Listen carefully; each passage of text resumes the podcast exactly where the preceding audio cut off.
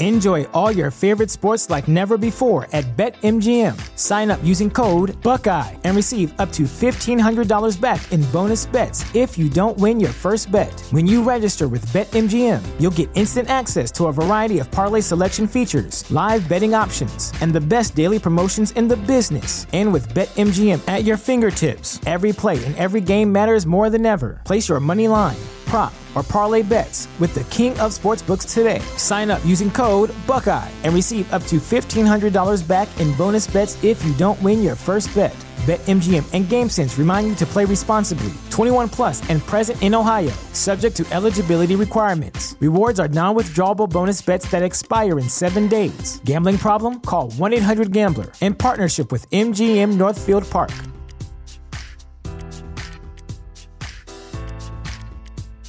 Sick of being upsold at gyms? My guy, you're currently a base member. For $90 more, I can upgrade you to our Shred membership. For 130 more, you'll be a Swole member. And for just $300 more, you'll reach Sweat Platinum.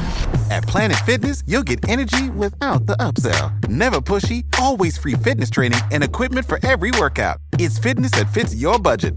Join Planet Fitness for just $1 down and $10 a month. Cancel anytime. Deal ends Friday, May 10th. See Home Club for details. Hey Tom, how many shots you want? This Chuck.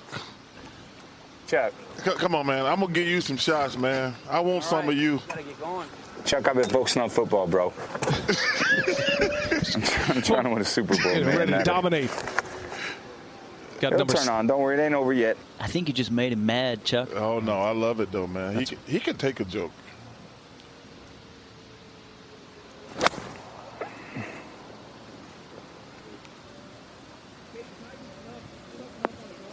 Oh, yeah. Get oh, go in! Yeah! Oh, my goodness! Oh, you made it! wow! Chuck, take a second at Chuck. wow! Hey, hey, hey, hey, Chuck, hey, man! Chuck, I got that's Chuck, awesome. Shut your mouth, oh, Chuck. Take a little of that medicine. Get your butt out here.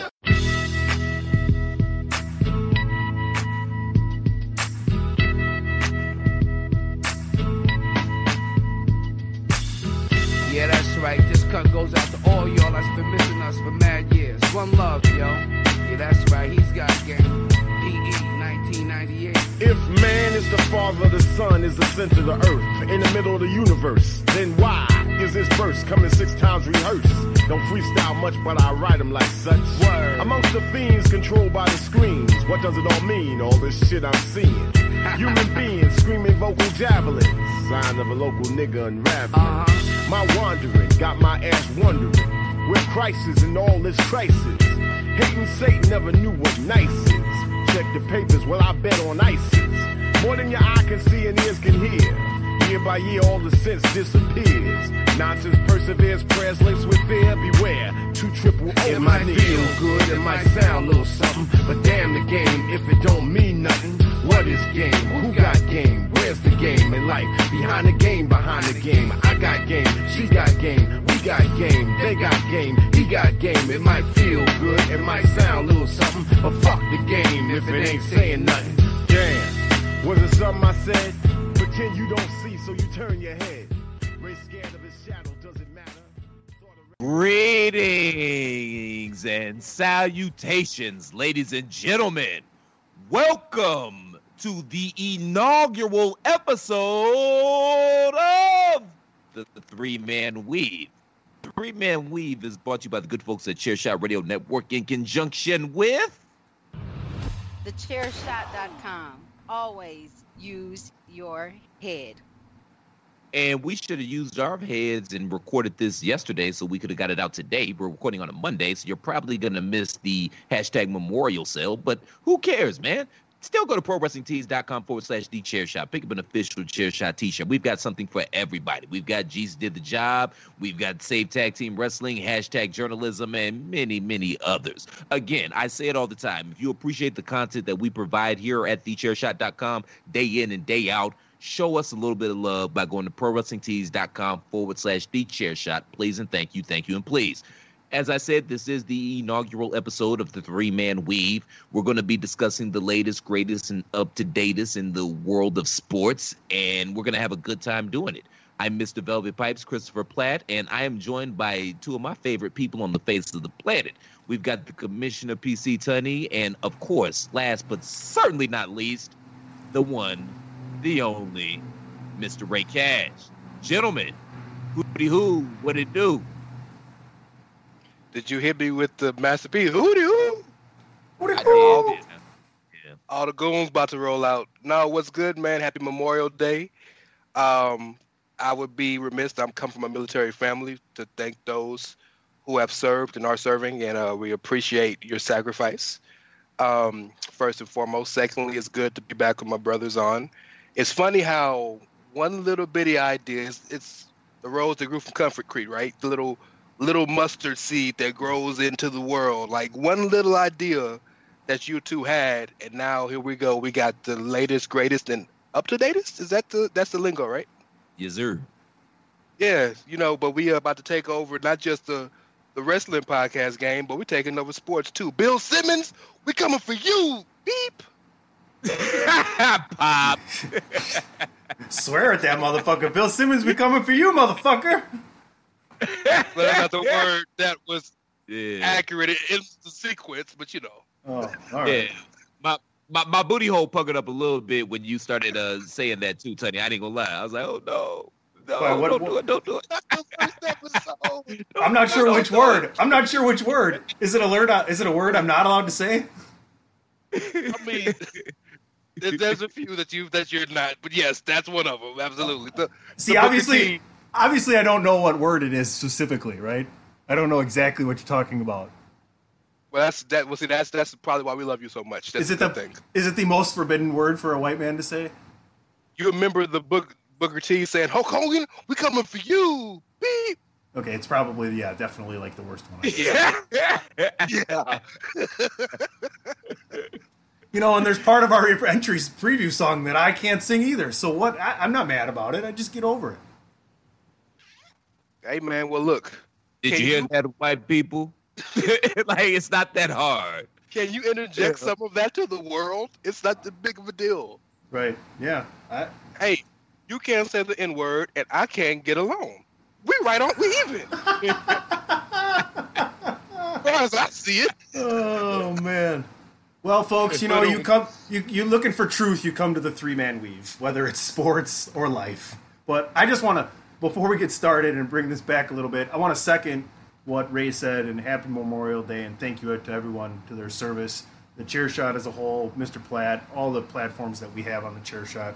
Uh, we, we completely, you know, second that, and that's why we wanted to get that sale out there for anybody to take advantage of. And in doing so, you got to put the word memorial in there. So hopefully you remembered why you were off today. Um, I worked though, but that's okay. I'm not bitter. We got a four day weekend coming up. Just, just so you know. So I'll be ready to roll Wednesday night when we record Platt. Yes. Bring bring your boots and a Hey, shovel. man. Well, number one, that's funny. Number one, yeah, I, I second both Tunney and Ray's thoughts, man. Shout out to, you know, all the soldiers that have dedicated and sacrificed their lives, and the one that you know go into service, because my black ass ain't about to go into the military, so I nothing but the utmost respect. Plus, you know, I got family members. My best friend is a, a Marine, an ex-Marine, so yeah, all, all of that, man. All, all due respect. And number two, I forgot what number two was. Oh well, oh well. You know what number two is. Let me ask you real quick. What if I'm yeah? What if I'm out playing and I'm asking for all all white guys who like to sing karaoke? Okay. What if I'm out and there's a song I want to sing, but the words in there? What's a good substitute? Or do I just shut the fuck up during that?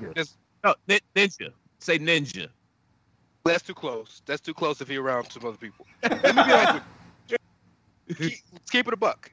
I don't, Don't do those mind if songs. You mouth it. Well, that's one. I don't. I don't mind if you mouth it to yourself because it is really hard to just cut off your cerebral cortex and stop a word. I get that. It's saying it, especially when it's coming from a place that is premeditated. That's that's a, a big part of the problem. Don't say it at all. But I mean, I can understand if you're mouthing it to yourself, and it, I, I, I- I don't, I don't take umbrage with that. But if you're actually wanting to rap along with it, remember when you were a kid and you're and you would want to sing songs around your parents, but they had cuss words in it. Whatever you did then, do that shit now. And, and to be fair, man, we knowing is half the battle. And to be fair, we all know, man, if you grew up listening to hip hop, if you're in your car by yourself, you're not going to edit out. It is just you in the car. We know about- that. that how- it's here, all right. We I think get I have a solution for everybody. How about Busta? Okay. I'm good with All right, look, cool. whatever you if you want to say fluffy, I don't care what you say. Just don't say Fluffy. that. Fluffy's a good one. Fluffy. We need Oh. two syllables, you know. I, I remember what I was going to say now, man. I wanted to give a shout out to all three of us because we clearly are essential workers because we've all been working throughout this quarantine. So that means that we're essential. So where's my goddamn Happy Meal?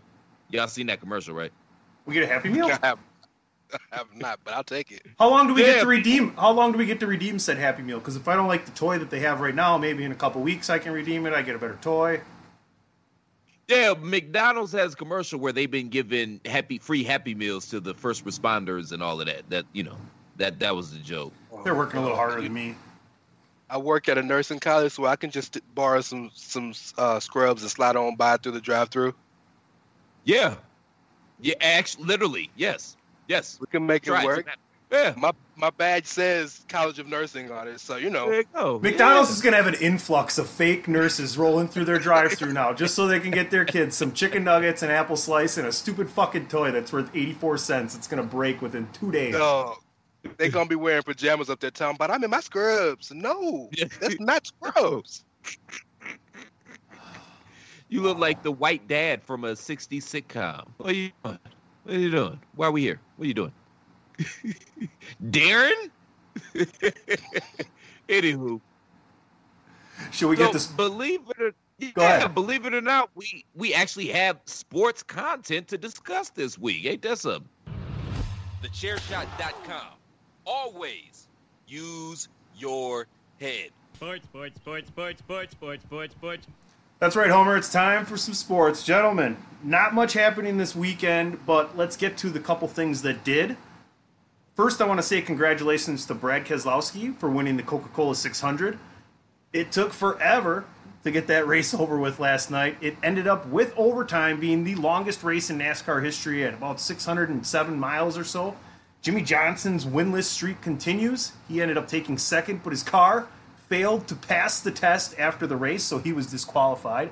But I guess the big story there finished it. Longest race ever, overtime for the fans. Brad Keselowski back in the winner's circle. I I just quick question for you guys, and I want to say something real quick about this podcast. We're going to try and cover all sports, and if something happens, we're going to tell you that it happened, especially coming right off the weekend. But we're not the biggest NASCAR guys in the world, right? We're football, baseball, basketball, but we're going to cover soccer and hockey and everything else that's going on.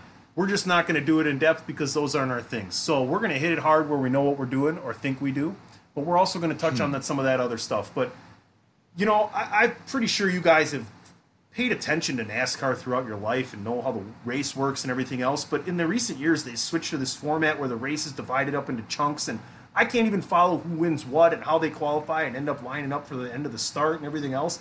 You think they've made it too complicated for people? Yeah, it's just be people in cars driving fast, going around the track. I mean, what else do you need? And, and the funny thing is, I don't understand why NASCAR NASCAR rather stop. Like that's the most social distancing of all the sports. All you need is a car and some dudes driving the cars and somebody change the tires every now and again.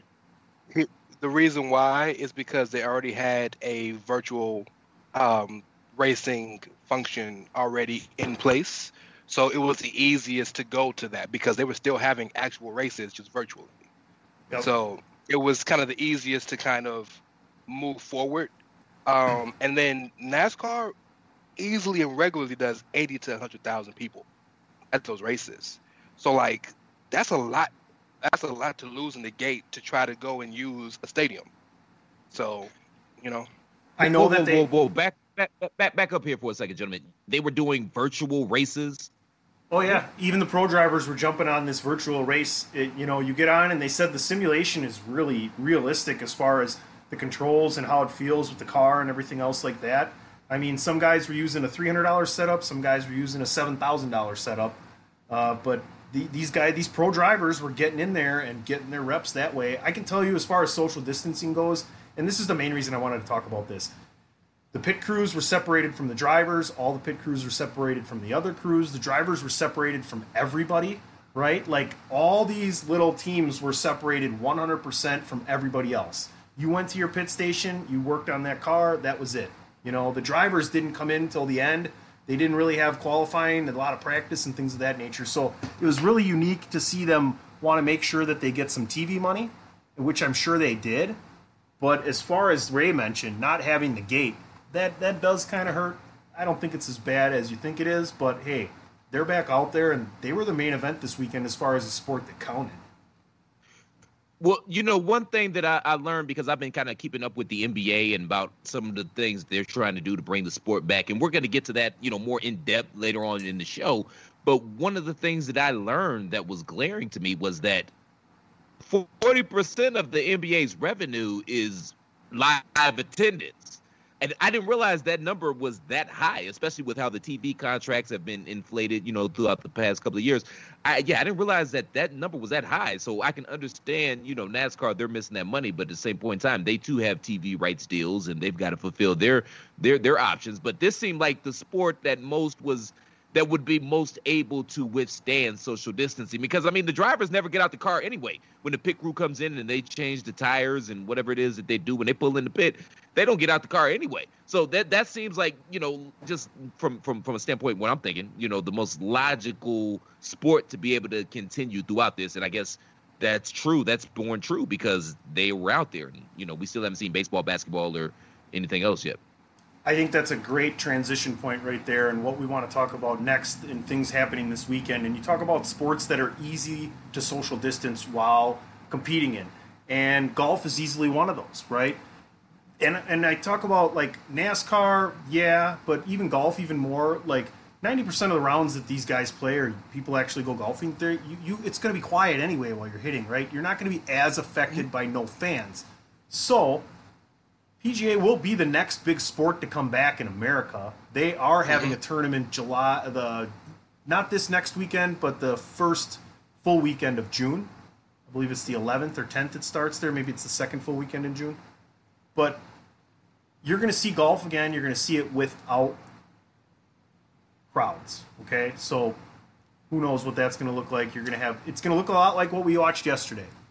Tiger Woods teaming up with Peyton Manning to take on Phil Mickelson and Tom Brady. Did you guys watch? Hell yeah. I'm not gonna lie, man. I, so I I got up. It was about two o'clock. I looked in to see what time that it was coming on, and I said, "Oh, cool, cool. I got some One time." hour. I ran to the gro- yeah. I ran to the grocery store. I ended up staying at the grocery store a little longer than I anticipated, and then when I came back, I got straight into cooking. And Amber was watching The Hot Chick with Rob Schneider, and I totally forgot that this was even happening. I'm not even gonna lie. I, I feel bad saying this. Like I, you know, you crucify me, please do, because I earned it. But I totally forgot that it was happening. Why don't you go ahead and No, grab a white? Why don't you go I'm have grab a white claw, take a piss, check on Amby, Kreba, see if she needs a cranby, and Ray and I will just have a discussion about it. It's okay. It's no big deal, Chris. It's no big deal. I, I love that you call her Ambi. That's that that just That's what you call got her right now. That's what you call it. I know. It just why- came out of my I mouth. know. That's why it popped me. Oh, sorry. That's why it popped me. I know. No, don't be. It. I literally, it literally popped me. That is what I call her. Yeah. But please talk amongst yourselves, gentlemen. Fine. I, I will. You know, you ain't got to tell me twice. The, the oh, oh, funniest oh, oh, hold on. Get- let me say that. I, I apologize, Ray. I didn't mean to cut you off, bro. But let me just say this one time. PC, on, on behalf of our Caucasian brethren, why do you melon farmers think that Peyton Manning is this gregarious ass dude that just has this sparkling personality? I mean, y'all put him on SNL and everything. He's doing the commercials and whatnot. He's he's a dork.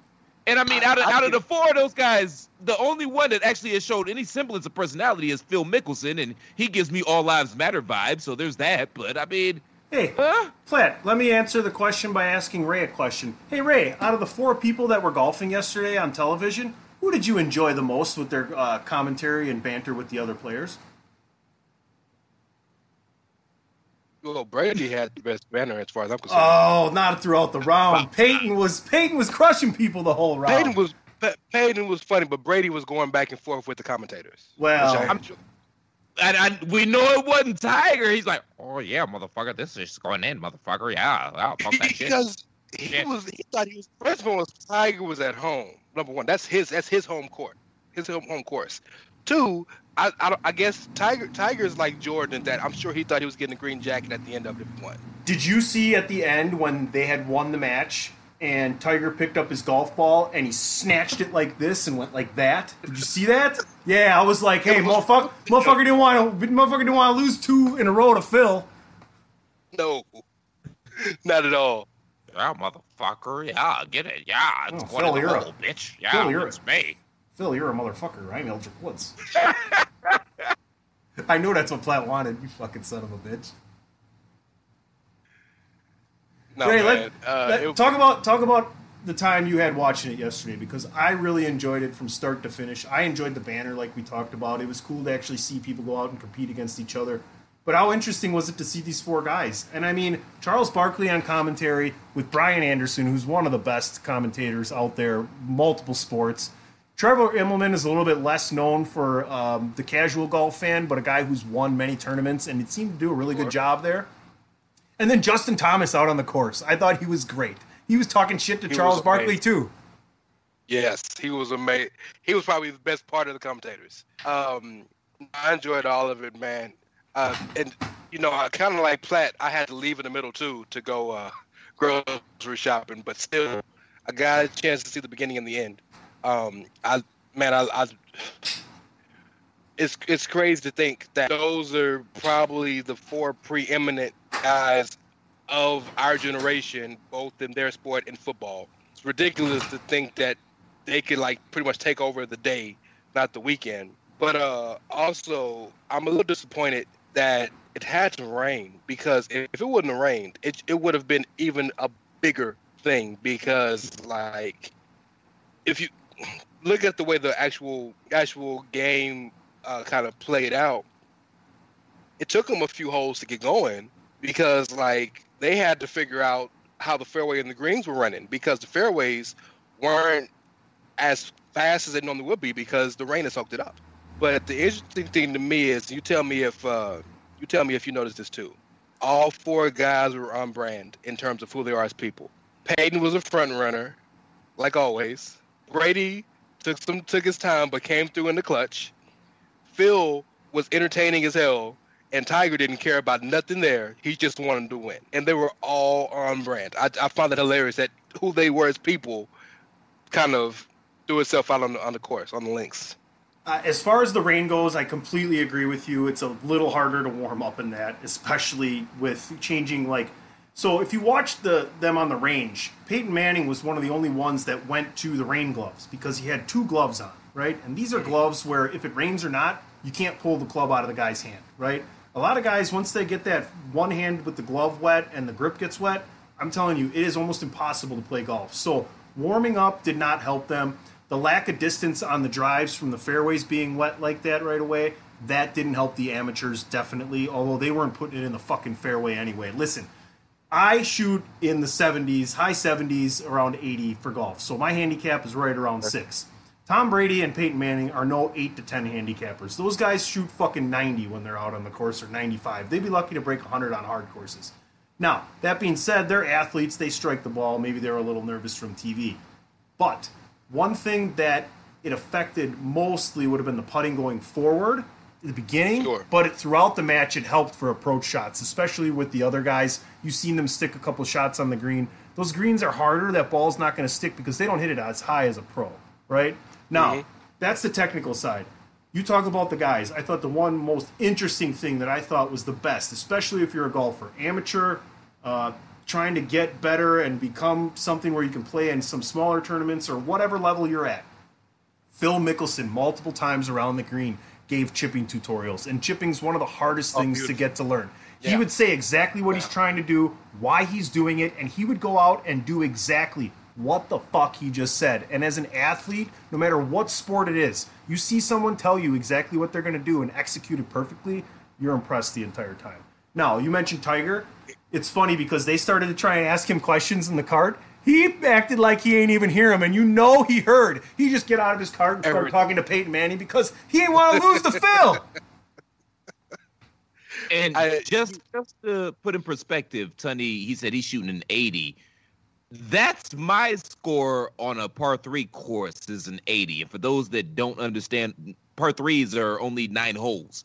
And Tunney is doing an, is shooting an 80 on an 18 hole course. That's damn impressive, especially for an amateur. I just had to throw that out there. Speaking of par three, did you see the hole where they could only use one? Uh, they could only use one club, Mhm. and Tiger was going for a birdie putt with a four iron. Right. On a par So what it was par four, and whatever club you teed off with is the club you had to use the entire hole. So it's kind of a fun thing. It kind of goes back if you ever seen the movie Tin Cup. Uh, Roy McAvoy hits nothing but seven irons on the back nine and pars the back nine, and afterwards in the bar, his caddy goes, "Do you remember that seven iron on uh, 13?" He goes, "Oh, that was a good one." How about the seven iron on 16? That was even better. And then the seven iron on 17 because it was the only club he could fucking use, right? So to see those guys do that, Tiger almost made that putt to win the hole, didn't he? He almost, yeah, he almost birdie putted with with a four iron, and and when, when he when he grabbed it, and I think Phil was like, uh, "This dude is crazy," but you know what? It's his home course. I can't I can't say nothing. He knows something I don't because Phil had a six iron, and uh, Phil par putted that hole, didn't he? I think I think Phil had a bogey, but Tom Brady I think also had a bogey, which ended up being a par because when they played the front nine, it was the best score of the two guys, but the the amateurs, the football players, each got a stroke off, so it would be more Okay. efficient with what was going on. It was an interesting thing there they did. Let's talk about all the people that were chiming in because you had golfers like Brooks Koepka chiming in. You had NFL coaches like Sean Payton giving Brady shit on the air. I mean, there was a whole bunch of J.J. people. from- Watt. J.J. Watt was chiming in. Russell I mean, Wilson. Russell Wilson, and these guys are donating too. Uh, right before Tom Brady sunk the nice fucking shirt, dude. Right before Tom Brady, who pretty much told that to Charles, "These nuts." Um, Brooks Koepka said if That- Tom, go, go ahead. That that was that was my official endorsement in uh, for the presidential race in 2016. I officially endorsed these nuts. But please continue. He, uh, one of the top golfers in the world t- tweeted to Tom Brady, "If you can make a par on the front nine, I'll donate 100 grand." And what does Tom go out and do? Sinks that shot from the fairway, 100 But- grand but for give him- coronavirus relief. Give him context though. Tom was so bad Oh. the first five holes. It was he was about to throw his club in like in in the marsh. He But was you- terrible. I'll give Tom a break though because he probably is golfing the least out of all of these guys. Well, and and not just that. And I He has a day job. You're, you're sure. well, that that's a big part of it. You're you're a, a pretty avid golfer. I I only go to the driving range, and that's twice a year. But um, the one thing I think was really pertinent to the way they played on Sunday was they spent the entire weekend there playing on that course, getting used to the course in the warmth with it running normally the way, way it normally runs. So the second they got used to the way it was, you can hear them saying that, oh well, you know, when I hit it, when I when I hit uh, off the tee on this particular hole, I sliced it every time this way.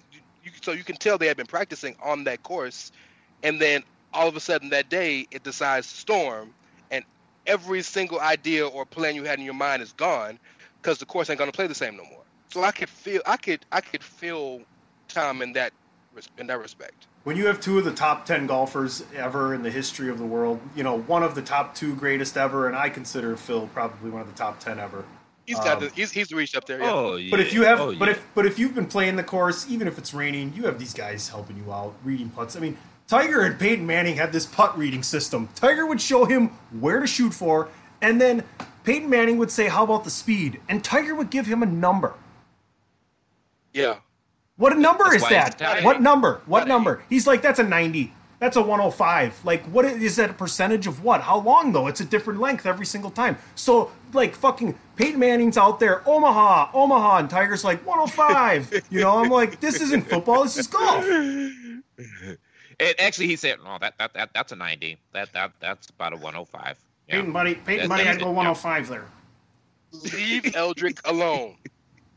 Eldrick.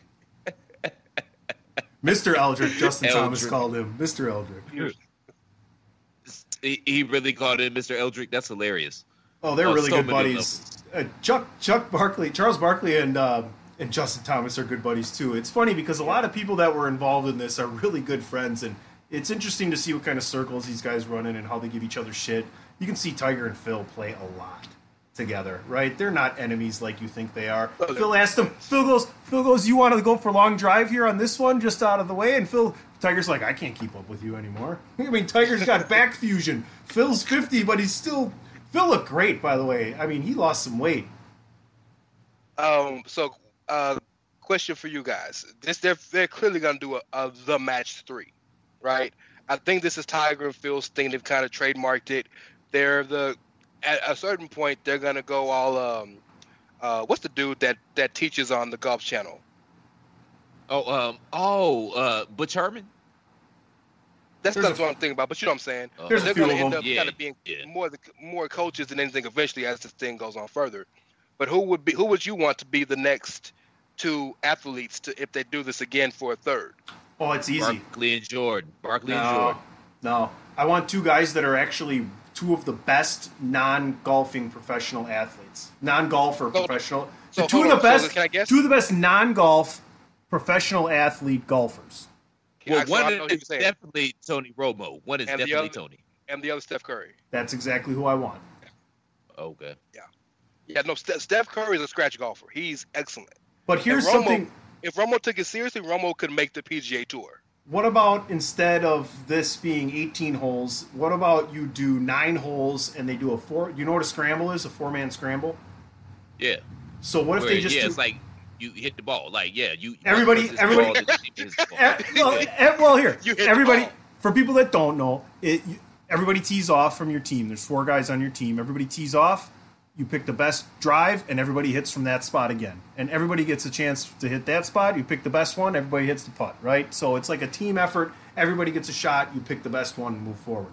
Why not have Tiger versus Phil the scramble? Nine holes. It's going to take a little longer. You get one guy from uh, baseball, one guy from basketball, one guy from football on each team with Tiger and Phil. Think about the amount of money they could raise there and have a few more side events long drive, closest to the pin, longest putt. They kind of do a weird chip or something like that. I mean, you can make it really interesting. They raised $20 million yesterday, guys. I think that's pretty cool.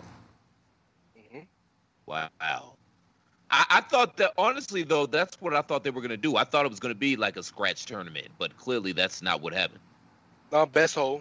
Winner, uh, win, whoever gets the best, whoever gets the lowest amount of strokes on the hole wins the hole, and when whoever wins most holes wins, the- wins the day. Yeah. So who won? Tiger and Peyton Manning ended up holding off. They were up early and they ended up winning by one. So basically, every time you win a hole, you'll go one up. They were up by three holes at least uh, heading into the back nine. Ended up hanging on. So, so basically, the Colts won last second field goal, Vinatieri from forty.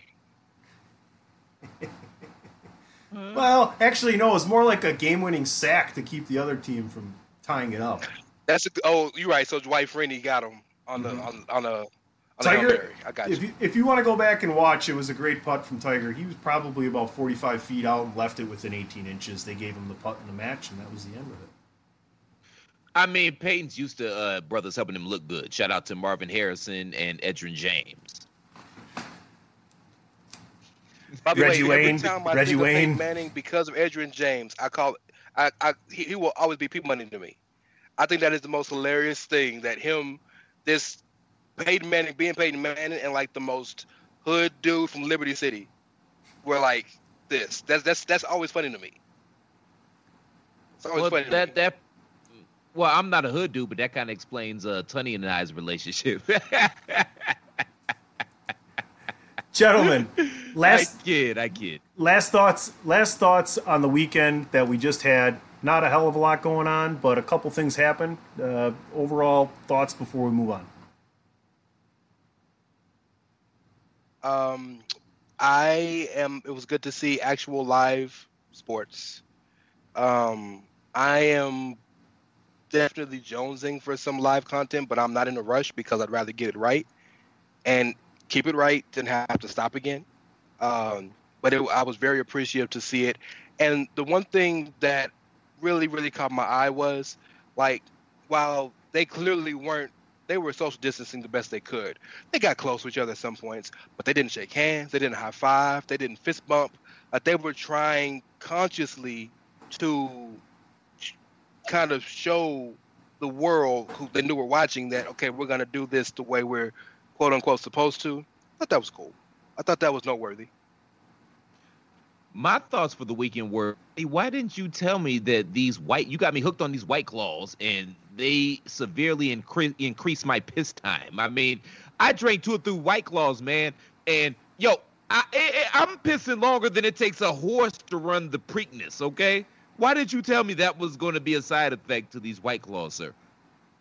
This is your boy Kenny Killer telling you to make sure you check out thechairshot.com, bringing you breaking news, interviews, podcasts galore, everything pro wrestling. Make sure you check it out, thechairshot.com. Thechairshot.com. Always use your head. I ain't responding to that. What are you nuts? Stop drinking so many. Stop drinking so fast. Stop drinking out of a straw. Hey, screw you, Jack. You should have just said stop drinking and left it at that. To quite to be quite honest, but he wouldn't say that. Here we are. You know that. that, would never come out of neither one of y'all's mouth. Folks, if it sounds That- like we're about my to, gimmick. it sounds like we're about to fight. It's because we're about to talk about Fight Island. I want to talk about this real quick because it looks like they're actually going to have a UFC card coming up here on Fight Island. Now, the good thing that they can do with Fight Island is it's really the only way to get fighters that aren't located in the United States to come and fight. Otherwise, they ain't going to be able to travel into the U.S., right? So they need to find something if they want to mix the cards up, just because you can see a lot of the fighters that previously fought here as we got going are going to be looking at rematches or new matches and being challenging people again because they have a smaller pool of people they can choose from. So Fight Island not only is it a cool idea, it's going to open up the opportunity of people that Dana White is going to have to choose from moving forward here with this UFC pay-per-view. Mm-hmm. This this is literally the plot to Bruce Lee's Enter the Dragon. I mean, beat for beat, literally. I'm not making any of this up. Enter the Dragon, Mortal Kombat, The Condemned. Yeah, this has been a few.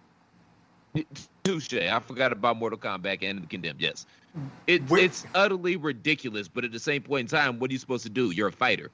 You, if you don't fight, you don't eat. It's not like WWE or you know. Well, I guess a lot of athletes aren't getting paid right now, but we'll get to that momentarily. But you know, if you don't fight, you don't eat. Can I speak to that real quick? Please do. Because in in theory, while what you're saying is correct, but in theory that should be wrong. Because unlike boxing, who are run who are either their own promoters or have a promoter, and promotion to both both promoters for both fighters have to get together under one major promoter who's promoting the whole card and work with this WBO organization or the WB and all that BS. UFC, UFC, bing bang boom. One company, you sign a such and such fight contract with us, bing bang boom. Why are they not getting paid? There's no reason they're not. They shouldn't be getting paid. You get a fight payment when you fight, absolutely. But you are signed contract. You are not an employee. We know how the game work. But you are you are a you are. So I'm sorry for for going Django on you guys, but you are essentially property of the UFC. You should be getting paid, right? You should be getting paid by all rights. You have signed a contract with the UFC for this, either this many fights or this many dates or this this many years, right? They're not they're not fighting fight for fight for fight for fight contracts.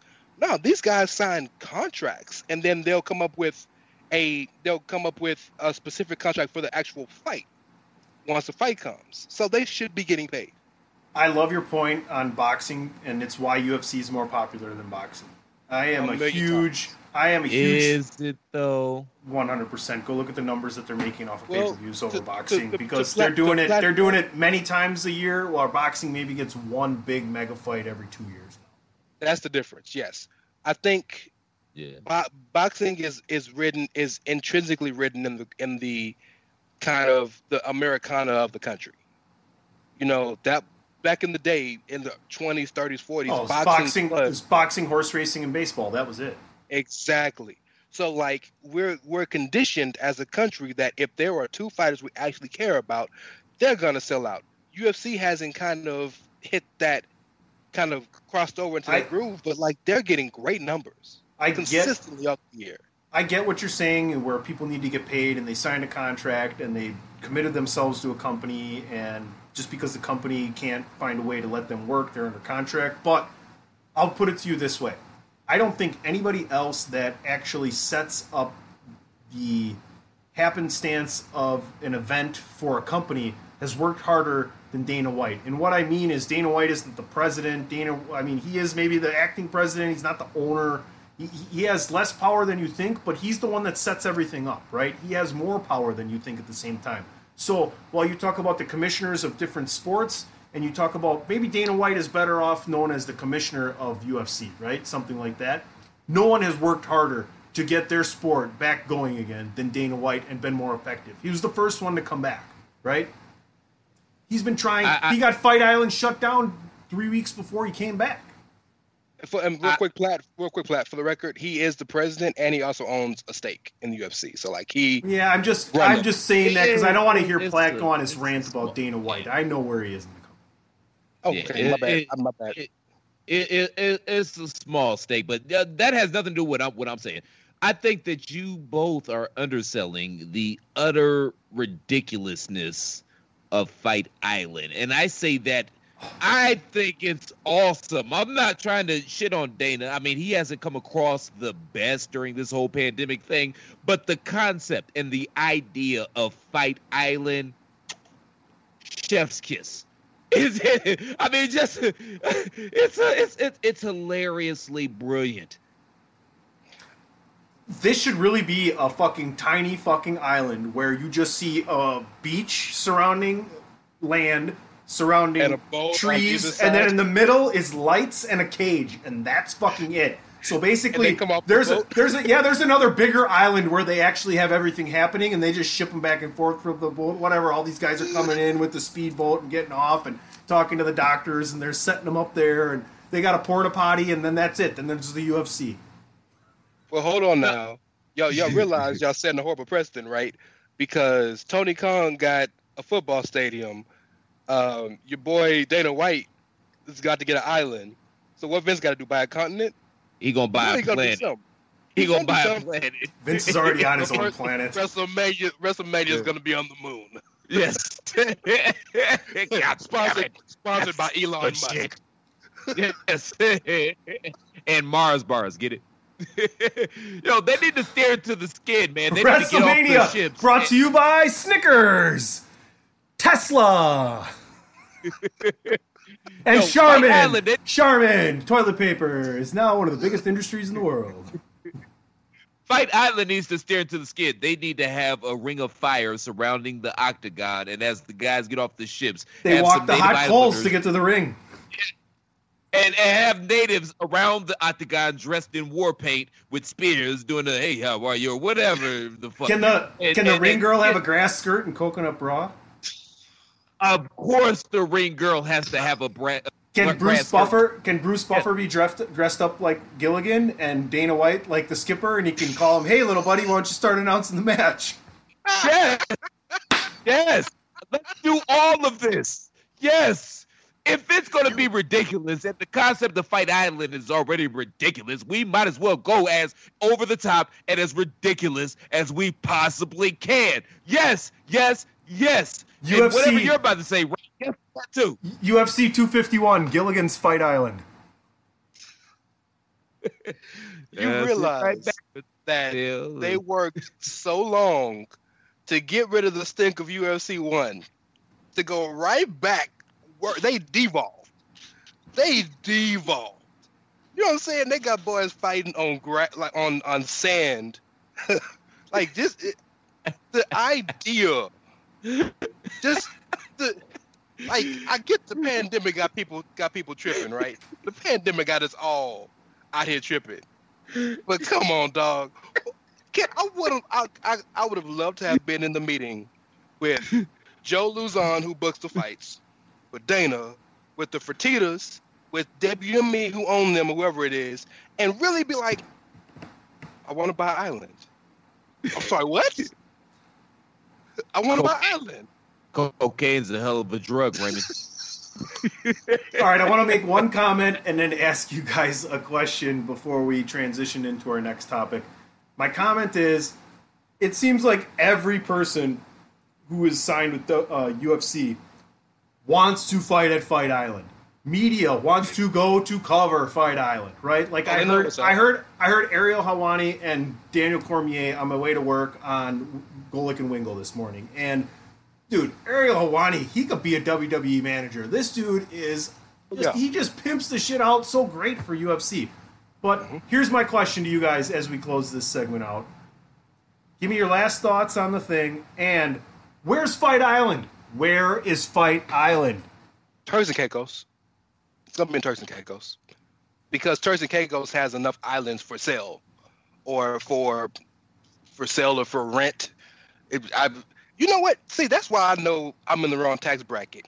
Because see, I don't even much know who you call to rent an island or buy one. Like, is there a website you can go to? Is there a Craigslist? Like, can I go Airbnb an island? Anyway, back on back up to be back on point. Um, I it, this is this is a whole this is a crazy situation. It's probably gonna be in Turks and Caicos or somewhere in the West Indies or that area. The sad part is the two people who need to fight on Fight Island probably aren't gonna do it.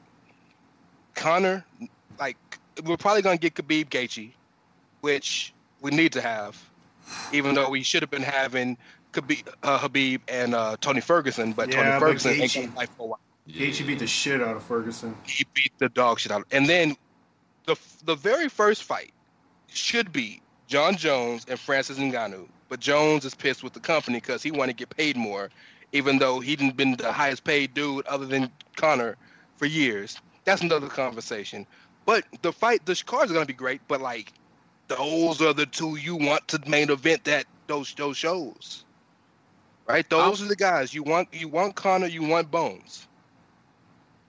I'm still staring into the skid of the ridiculousness of Fight Island. And I don't want to say it, make it sound like I'm hating. I, I think that the ridiculousness of it is glorious. So if we're gonna stare to the skid of the ridiculousness, Fight Island needs to be held in the Bermuda Triangle. Well, let's just go all in. Let's go all in with it. Come on. I, I said fire around the octagon. I said the natives with the spears. Let's go all in. Tunny, what Tunny said. Let's go all in. Well, Live going from the Bermuda Triangle. since you're going all in, might as well bring back uh, Shamrock versus Gracie Four. Might as well bring back uh, Tito versus Liddell Seven or whichever number they're at now. Yes, yes. And while we're at it, let's get. I was gonna say let's get uh Tank Abbott versus Severn. You know what I mean? But Oh, let, let's just get it. Let's get Tito back. Let's get them all back. Yeah, yeah. Because I, I remember that Shamrock Gracie fight that you know knocked this all off, and they were trying so hard to make it seem like it was a fight, but they were just on the ground in a hole the whole time. You know? See, nobody really understood jujitsu Yeah. until the ACs were like, "This is jujitsu." Yeah, yeah. So, I'm going to give you my prediction on where Fight Island is, and I think it's. If I had to pick the coast, I would pick the west one, but it could either be off the southern, east, or west coast of Canada. There are plenty of islands on each side of that country, and if they're privately owned and someone want to make some dough, and it's not a long flight for Dana from Vegas, I think that's how close Fight Island is. My third thing would be somewhere in the Caribbean because that's right off of Florida where everybody can work right now. And that's probably likely where UFC is going to. I think they're running 250 down there. Or do they run 249 down there or something? I thought they did. Um, what, dog? But 249 was in Jacksonville, and right. that whole They week. ran it down in Florida. Yep. dog. What if they do Alcatraz? It's for sale. It's it's it's it's it's not a jail anymore. Nice, nice. And UFC is owned by William Morris Endeavors, which is the biggest talent agency out in Hollywood. What's more Hollywood than having some fights on in an abandoned prison island? And and you could have Morgan Freeman do the voiceovers. Yeah. Like it's boom, we in there. when we arrived at Fight Island. I'm done. I can't. You can start Sean. Um, start with Sean. 231st year. Start with start with Sean Connery. Well, welcome to the Rock. All right, let's take a pause and slide on to our next topic. TheChairShot.com. Always use your head. Why should you visit thechairshot.com? TheChairShot.com is your home for hard hitting reviews, news, opinion, and analysis with attitude. Why? Because you're smarter than the average fan. TheChairShot.com. Always use your head. Gentlemen, let's get into the broader scope of things and how everything's going to return. Let's talk about the major sports in America that are still on hold. We're talking about the NHL, the NBA, the NFL, Major League Baseball, and of course college sports, the NCAA. Uh, I don't know how much NCAA basketball will be affected, but certainly NCAA football starting is a gigantic thing in the NCAA. There are schools that are going to be losing tons of money. That are that and that money's not just allocated for the football program; it's allocated for lots of sporting programs and a lot of infrastructure in these universities. Right? Uh, I know that MLB is starting on plans. I think they have an owners meeting and they want to get something set up for Friday so that they can actually vote on it when they're going to come back. NBA also has some kind of committee meeting on Friday. Hopefully, they're going to figure out what they want to do. Wild World of Sports is what's been talked about down in Orlando. Uh, NHL has thrown out a proposal of a 24 playoff. Skip the rest of the season. Teams that wouldn't make it play against the bottom half of the teams that would, and so forth. And that's kind of what we're looking at, guys. Uh, Major League Baseball maybe cutting down to an 80 game season. What are your thoughts here on how this can be done, and would maybe they be better off to say we're going to just cut our ties for a season that hasn't started, and maybe baseball, and move on to the next year and things of that nature? Obviously, NBA, NHL is different with having playoffs that are ready to go, and NFL really hasn't been affected quite yet.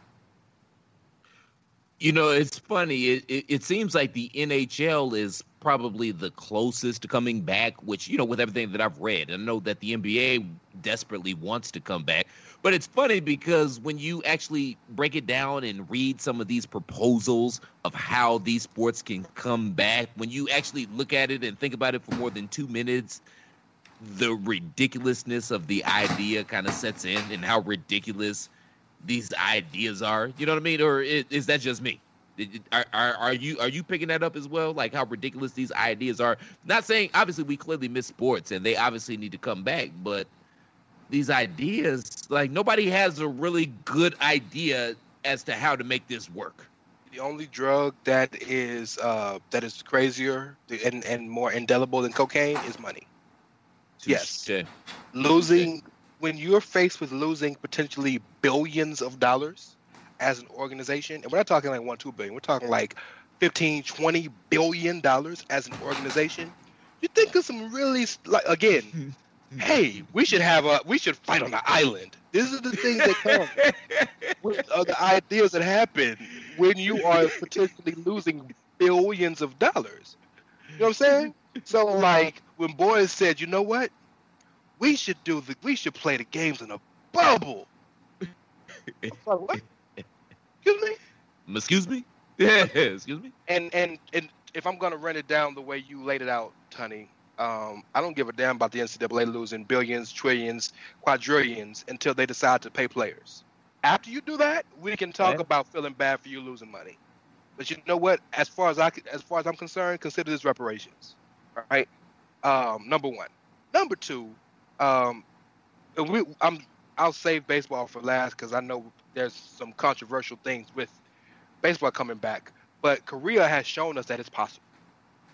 Like the Korean baseball organization is in full effect and is are having good games, are doing I don't want to say good business because they're not making much money because nobody's there. But you know what I'm saying? But it's effective. Did you see the dance that the two cheerleaders and one guy did on top of the dugout for Eduardo Perez? No, I didn't. Oh my. Folks, if you do anything for yourself and want to make yourself smile in these hard times, go to YouTube or go to ESPN. And Korean baseball, they're so appreciative of ESPN being over there and the coverage that they're getting. And, you know, there's some American players over there, but this is one of the weirdest, hokiest things I've ever seen. And you got to watch these. You got to watch Chambi and uh, I forget her name that also does the broadcast. Uh, for, Jessica Mendoza. Jessica, yes, yeah. I, and I feel bad forgetting her name. She is so good on the air. Um, Exactly. their reaction to this dance and how they kind of went along with it, but you're absolutely right. KBO's been fun to watch, but here, how about you'll never remember KBO once the fucking regular shit comes back. It'll be like, adios, muchachos. Oh, yeah. I appreciate your cultural disparity there. Yes, nobody will care about the Korean Baseball Association, but this is their moment. Like, live it up. Get your 15 minutes of fame, homie. Like, like, let us know who you are, and gain you a couple hundred thousand fans that might actually care about it. Like, it, like this. This is gonna sound so fucked up, but like, I, I know this this none of this can work perfectly because you know like the world stopped and Rick Grimes is out here killing zombies right now. I know that. Mm-hmm. But if the world if if if the the American sports overlords really wanted America to care about soccer, soccer should be going on right now. Imagine how much we'd care so much more as a country if the only thing to watch, and I, I, lo- I love soccer. I'm getting into it more. I'm trying to find a Premier League team. But imagine how much more we will love them as a country if the MLS was the only thing going right now. You Here's- have to watch Orlando City versus the Dynamo. You know what no, here, here's the problem with American soccer is it's second rate, and Americans don't like second rate. Like the NHL is the greatest hockey league in the world. NASCAR is the best stock car racing in the world. Ba- MLB is the best baseball in the world. Stock car, yes, Yep. stock car, yes. NBA is the best ba- uh, basketball in the world. NFL is the only really football in the world, right? It's our football. But more Americans like the Premier League and follow the Champions League because that's the best soccer in the world. Like, I love the Premier League. I get up and watch Premier League games before the NFL starts on Sundays. I'm a huge Arsenal fan, right? Bundesliga in Germany's going around right now. You can watch that. No one gives a shit over here because it's not the number one thing, right? Terrible. I mean, people are watching cornhole because they're the number one cornholer motherfuckers, right? They throw them bags in them holes. They're cornholing. Hmm. I, I'm a man, you guy myself, BT Dub. Wow. Okay, that's that's uh, okay. I mean, like, it. I mean, so you know about HBCUs, and you know how that you have the the um, every frat or sorority has like a, has a stereotype.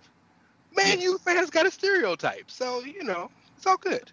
Uh, I know, but when I started uh, paying attention to soccer, they were the hot team, so I, I jumped on the bandwagon. They're the Yankees. They'll forever be the hot team because they got the money. Exactly, exactly, exactly. Um, and and to your point, Tony, you're absolutely right. But I think the way you can frame it is, we're not trying to get diehard soccer fans because they know they're not watching. If they were watching, they were already watching, or they don't care.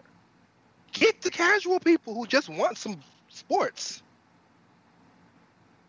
Why not? Let's get a little more mainstream. Let's bring it back. Let's start with baseball. Ray, there's something you wanted to touch on specifically here, so I'm gonna let you roll with it. So um, baseball is a spring sport, right? It runs from the spring to the winter. It kind of runs. spring to fall. Okay, yeah, November, October, November, but sure, spring to fall is the technical term of it. I give you that.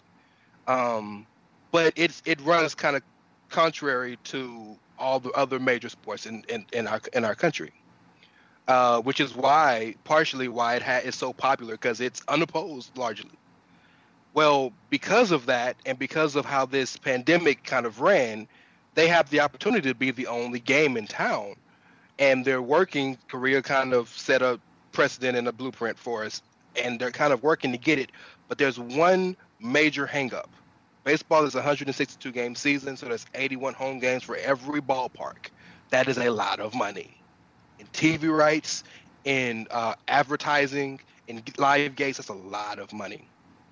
Baseball, who, if you're connected into sports, has by far the strongest and best players association right now, are in a conversation and almost it's almost uh, it could almost go to litigation at this point, where or mediation. The at the the baseball owners want to create a 50-50 split of revenue for the for the abbreviated season because it'll probably be 80 some odd games. And that sounds amenable to someone like us who, you know, we don't we might not know the business of it, but that's essentially taking almost 80% of what the players would make on a regular basis because of the way the revenue is split in their CBA. So players are thinking, y'all billionaires, y'all be all right. You know, I'm not going to give up all these millions of dollars to go risk my life playing a game like I want to play, but I'm not going to do that. And the owners are, are understandably are thinking, well, we're the ones paying you and losing all this money. So I think that's a, there's an interesting dichotomy there. And I was curious to know what you guys thought, like, because nobody's wrong, nobody's right, but like, until they get that sorted, there's no baseball. So what do we do? What what is what is the what is the amenable kind of resolution to this? So number one, let me say this, man. I'm always going to be biased, and when it comes to situations like this, I'm always going to be pro worker opposed to management. It's just what it is. That's how I'm built. That just throwing that out there, getting it out the way. And now the NBA had a, a, similar situation as well because they had a because they had a, a, revenue split where the players were getting more money than the owners. Mm-hmm. But the, the the problem with the NBA and the NFL as well is that you know most of those guys live. The dirty little secret is most of those guys live paycheck to paycheck. So the owners know all they have to do is starve out the players, and eventually they'll be able to get their way. Now, what makes baseball interesting is that most of the guys that play baseball they came they come from different socioeconomic backgrounds more affluent socioeconomic backgrounds. And i'm not turning this yeah. In, yeah i'm not yeah i'm not turning this into a race thing but i'm saying it's, it's expensive to play baseball. So you got to have a little bit of change to even be able to play baseball because it's just more expensive than some of the other sports. It is what it is but the part that makes this interesting is when you add in the the uh, the Latino brothers or the Caribbean brothers that you know they're playing this game that you know come from depths of poverty that we as stupid Americans we can't even begin to understand the levels and depths of poverty that they come from. And they come over here to play this game. And as long as they got their you know their loud button up shirts and their their pointy shoes and you know a blonde they're good. They're not to rock the boat so I don't know how much sway they have going into these negotiations, but I will say, from, from a worker standpoint, you'd be a goddamn fool to negotiate yourself down. Now, granted, the the baseball baseball has no salary cap, so these uh, we're gonna eventually see a billion dollar baseball player because there is no salary cap, and that's how these things work. But we hit just we hit three hundred. Uh, we hit three. Was what's the highest? Three twenty. I think is the highest we got. I think so Mike far? Mike Trout signed the highest contract. Trout, Trout didn't get I gotta, I gotta tell you, I gotta tell you though that those contracts, as far as their value compared to inflation, are not as ridiculous as they were. Like the owners are starting to shy away from things like that, especially guys who are getting up in age. Where like Alex Rodriguez got the ten-year, two hundred fifty million dollar contract. Now that would be more like a 10 year, $400 million contract. So it's kind of regressed. It doesn't look like that because of inflation and how, you know, the, the contract that Babe Ruth signed obviously looks different than the contract Derek Jeter signed, right? So that's fair, but yeah, as as as players, man, and as workers, you would be a fool to negotiate down to a 50-50 split. Like, stay strong, brothers, for real, for real. Stay strong. Don't I, do that to yourself. I firmly agree with what you guys are saying, right? And, and in the pro sports world, you're worth what you can get. And these players deserve to be paid, and the players are the reasons why everybody makes this much money. Because if you just had a bunch of guys who were average and just tried really hard, you wouldn't be having this many people interested in. These are the elite athletes in the world that have chosen said sports, and it's a job, folks. Like don't be like they just go out there for two hours a week. I mean, this is a lifestyle. This is a thing you have to make sure that you're sticking with. Otherwise, you're not going to be making this kind of money anymore. You have to make sure that you're in tune. At the same time, if paying these players in full means these owners start selling these teams and it becomes a destruction of these leagues, and I know that's a big stretch from where we are right now, but think about it. Some of the owners are going to be like, they're businessmen. They don't care about the sport necessarily. They have this team because it was an investment and it makes money. They're going to cut their losses. Like, it doesn't make sense as far as capitalism goes, right? I understand what you guys are saying that these people have been promised these things and that it should be delivered to, and maybe the number split should be higher because the owners can get away with a little more uh, leeway. But at some point, you got to realize you got to give a little to make sure everything gets back to where it is. The society has to do it as a whole. That's fair, man. And you know what I'm about to say. Obviously, we're dealing with the extenuating circumstances with this whole Corona shit. Obviously, we know that, and we're taking that into account. But where I'm coming from is the the reason that these TV rights deals have gotten, you know, astronomical with baseball. I'm not talking about any other sport. I'm strictly talking about baseball. Is that these television stations theoretically, if there are baseball games, they literally get six months worth worth of content. Like you, they, you know, because you know the local Fox Sports affiliate or whatnot, they show literally every single game that your team WGN, plays. Turner, Yeah. yeah. Here's the other thing, Yeah, though, so too. you- Like, you know that the baseball contracts for television are not. They don't share it. You have your own individual contract with your local market.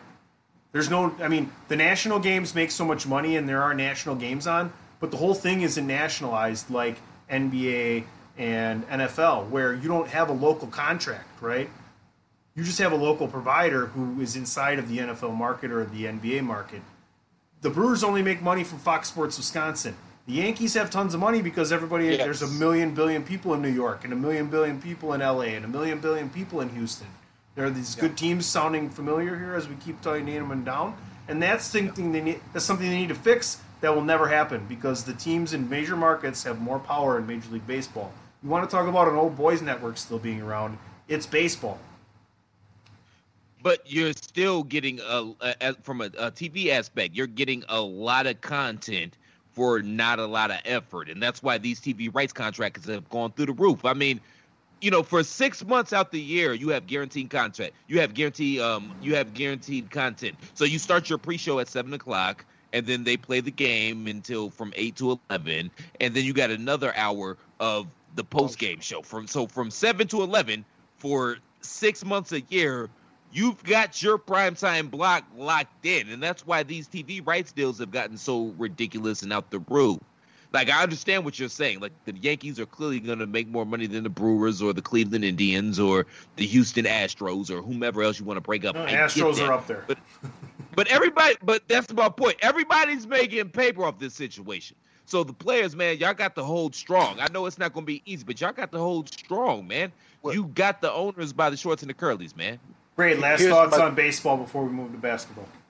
my my question in the situation is this. I know they have guaranteed contracts, but do the guaranteed contracts start if the season hasn't started? There hasn't been a training camp. There hasn't been any part. There has been no formal start to the Major League Baseball season. So are they getting paid? And will, if they aren't getting paid, hypothetically speaking, will that kind of abeyance, for fa- lack of a better term, continue on until the season actually starts? Because if that's the case, then the owner's going to eat. The owner's going to eat forever because they're already naturally billionaires and have other interests and other uh, revenue streams. But so then that changes the discussion of am I sticking up for pride and what I'm and what I what I deserve, or do I want to sit here and say, okay, I might not make 20 million this year, I might only make 12, but it's still something I'm gonna make. Like that changes the situation a bit. I don't I don't know the specifics of that, but you know, it's, it's being prideful and sticking up for what you deserve is cool until them bills come and them kids get hungry.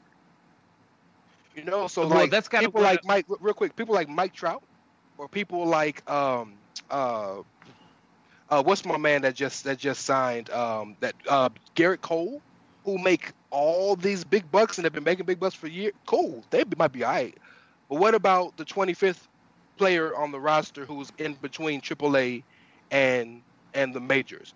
What about the dude on the 40 man roster who's a AAA lifer? What about the dude in Double A who loves baseball and it's his career, but he only makes 60, 70,000 a year, which is good to a regular person. Do But you want? Do you want the? Do you want? Do you want the cold hard truth? Like It's- the it's- little, the literal. You want the literal life isn't fair truth here. there are tons of other jobs out there if that one ain't serving you right. That's real. No, I mean it's And- real. And it kind of goes back to what I was saying to start this whole discussion was that most of these guys that get into baseball, they come from a place of they they're they're good because you know it's just I mean the facts are the facts, man. It's expensive to play baseball. Gloves are expensive. You know, little league is expensive. It's expensive to play baseball. So you come from a socioeconomic background where you're probably all right to begin with, and this is just you chasing your dream. So most of the guys I feel like are gonna be all right. Now there are those exceptions, and some of the exceptions that I brought up were the the uh, the Caribbean brothers. I you know I I don't know how they're going to deal with this, and that's when this whole thing gets interesting. If that makes any sense, I hope I'm making some type of sense. God damn it. Yeah, I got you. Yeah, you make sense. It's it's a it's a it's a genuine, understandable, but conflicting debate and conversation, which is why hot take here. I don't think we see a season. No, no baseball. No, No baseball. baseball We're until 2020 2021. Stick and run. They And- they what they what they'll what they'll do is they'll probably get together and run some charity games, some charity all star games or something. But I don't think we'll see a typical base because after a- after a certain amount of time, his, his 162 games, you can't condense it into have a 30 game season and we good. You just can't do that. So if we're gonna get any less than 80, or we're gonna go into the winter and talking like November, December, it's just not logistically possible. So if we don't have a resolution by the beginning of July, it's not happening. Gentlemen, You might be right. let's talk some basketball. What do you think? I just want to. um, I, I, I, I just want John Tesh to make the show. That's all. Oh, basketball.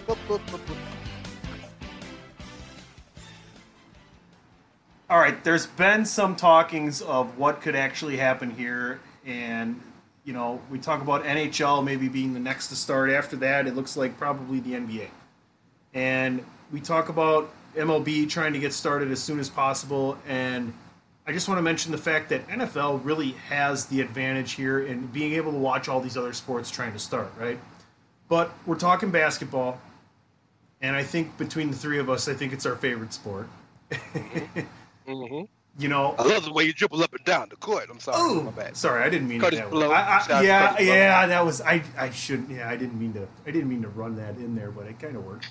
So, World Wild Sports down in Disney.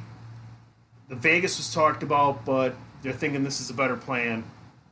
They're going to try and bring the players into the facilities, quarantine for two weeks, or head down and quarantine for two weeks individually.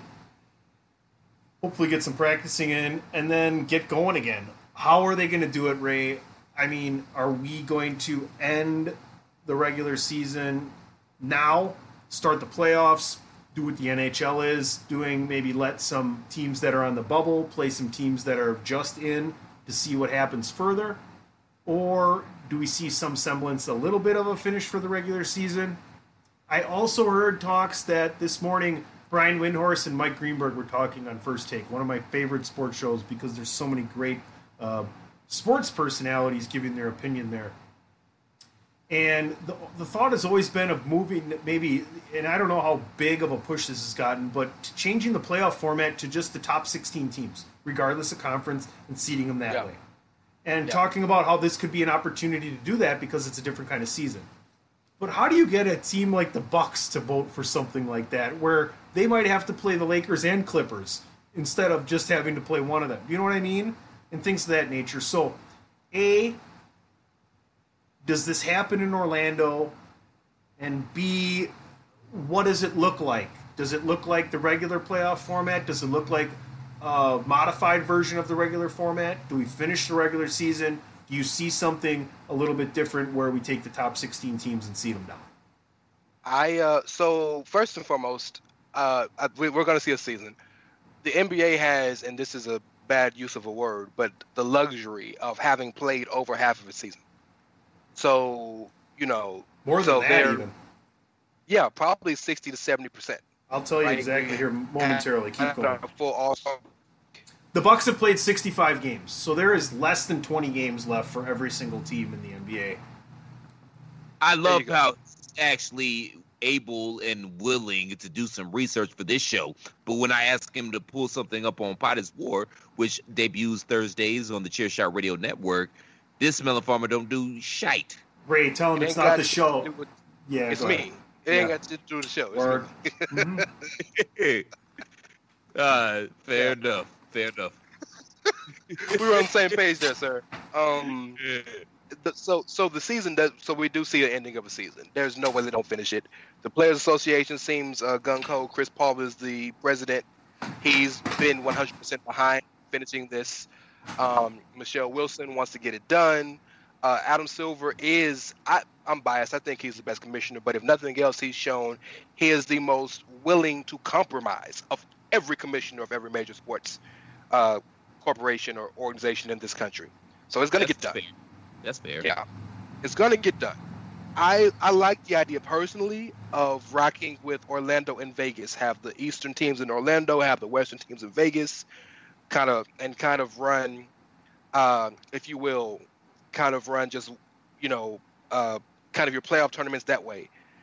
So I, I I I don't like the idea of just of just one conference, or if you will. So like say the top 16 teams, just seed them by best team to to to 16th, irrespect ir- of conference. I don't like that. I've never liked that because what's the purpose of having conferences? And why does it matter if you win your conference if you're just gonna do it that way? Then you can just eliminate conferences and have one basketball league. So I don't like that. But I don't like the fact that, uh, for example, in the West right now, um, if we're going by the last uh, standings by the time the season stopped, the Mavericks were seventh, and then eighth, ninth, and tenth were all separated by one game. I don't think that's fair. Now, life ain't fair. Kendrick Perkins said this this morning on Get Up, like you ta- were talking about.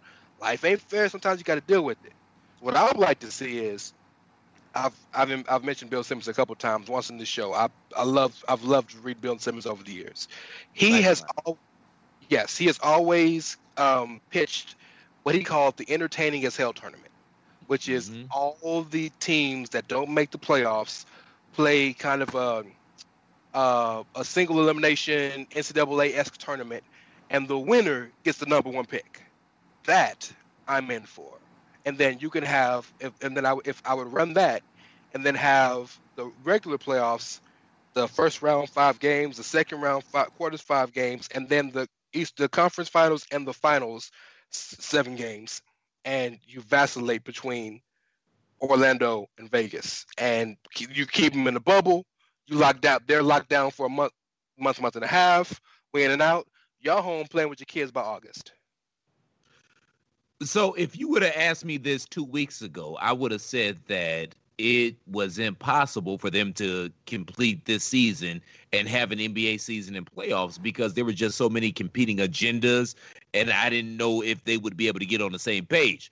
That being said, sitting here now, us talking, I, I think that everybody wants to have a season. Everybody wants to complete the season.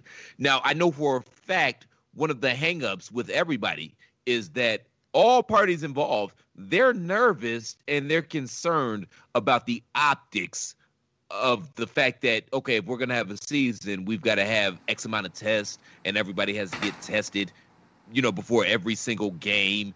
They're nervous about that. They're nervous about the backlash to that. Where okay, well, y'all can get tests. Well, why can't everybody get tests? Like everybody involved, I know this for a fact. Everybody that's involved in this decision is nervous about a about possible backlash. Yeah, they're they, and they've spoken about it about a possible backlash because of that. Now, I don't like. I agree with Ray. I don't like the idea of the 16 team tournament that came up because you know a few years ago the West was so dominant and people were trying to make it more uh parity. They're trying to make trying to bring more parity, but I mean that shit goes in cycles, man. So it'll swing back the and if you and if you look in the past like three or four seasons, man, the East actually has a better record versus the West, and the East actually has better teams than the West. I mean, I know it's not the popular opinion, but if you look at the numbers, the numbers bear out what it is that I'm saying. They're top heavy. That being They're just said, not deep. It, it, you said it better than I could have ever said it. They're top heavy, but they're not deep. Yes. So I do think that they are going to have some semblance of a season, especially like Ray said, considering that they've already played the majority of their season. The bubble idea, it's not great, but nobody has any great ideas, but everybody needs to make bread. So, all right. And I'm here for it. Obviously, I miss the NBA. Now, the, the the thing that that worries me is that let's, for example, let's say the Lakers win, and that's LeBron's fourth ring. I feel as if people are going to try to hold that against him, like, oh, well, this wasn't a real season, even though nobody bats an eyelash with the Knicks versus the Spurs in '99 that played that abbreviated 50 game season, and nobody takes that. Yeah, and nobody takes that away from Duncan or Robinson that those were their first rings. But I feel like people in the conversation of Mike versus Bron, I feel like people are going to hold that against him. the title won this year no matter what if they if they do a playoff a full playoff or however they do it you're being contrarian just to be contrarian if you want to say it doesn't count just like 99 et cetera et cetera this will be a championship yes am i biased 100% because Yes, my team has a fucking chance to win this championship 100% but like i already said you've played over 75% of the games already But Why here's is- the thing. Dave, that's more. That's fifteen Wait. more fucking games than they played in '99. And though, Tony, because they're clearly the NBA is clearly building up Zion Williamson to be the next guy. Like that's clearly the line. We're drawing it from Jordan to LeBron to Zion. Like, can we all agree that that's the line that they're trying to draw because he does have the personality in the game? Can we all, yes or no? Can we all agree that that's that's where they're trying to go with this? Can we agree with that? Antetokounmpo! But the problem is they're currently sitting outside of the playoffs. And that's the thing. Like Ray said, there's these teams that are a game back, two games back, three games back, whatever, whatever. I- You know, I, I- I'm just saying if that's if you're building that guy up to be your next guy and you're going to play this season, and if you just skip straight to the playoffs, he's not going to be involved in the playoffs. So Dude's from like- a financial aspect, is that the best thing for your league? I'm not saying. I'm just saying. Dude's played seven games this year. They're gonna fucking watch no matter who's out there. It could be Marty Conlon versus fucking I don't know Bill Walton on crutches. to to to to expound the the profound thought process my my brethren PC Tunney has had. I I you're you're a lot more controversy than I am in the way you think about how the NBA or sports leagues and this and that and whatnot. And I a lot of what you say makes sense and has credence, but I don't think about it the same way you do. But so to kind of go deeper into what I'm what I'm trying to say, the NBA is so powerful, and the NBA is the most powerful sports league in the world in terms of star power. It has the biggest star. the The stars you think of in this in this country, seven out of ten of them are going to be basketball players because they are the most accessible. They're the easily most easily seen because they're the most culturally relevant, right? And so because of that, you can be a star in any city and be terrible, but as long as you got commercials, shoes, and you and Drake saying your name on the next hottest track, hmm. nobody hmm. cares. So Zion doesn't have to make the playoffs this year, next year, the year after that doesn't matter. Now, if he wants to be legendary in basketball circles, he got to win. But if he wants to be legendary in terms of being like a, a, a media maven or popular, Ben Simmons date has dated like three of the Kardashians. He can't make a three. Doesn't matter. As long as you're relevant, that's all that matters. And the NBA is the easiest league to be relevant. So he'll be fine. And they'll make money off of him for days. I mean, they- they'll make stupid money off of him in New Orleans, no doubt. The biggest issue I'm worried about is, and this is fucked up, but it's a spade a spade. They- Close the French Quarter for like six months when he, when he's playing in the league, because like my man really needs to stay in shape. I'm not calling him fat, but like he has a body type. I'm just c- keeping it a buck. He has a body type that he needs to. Re- and James Harden has the same problem.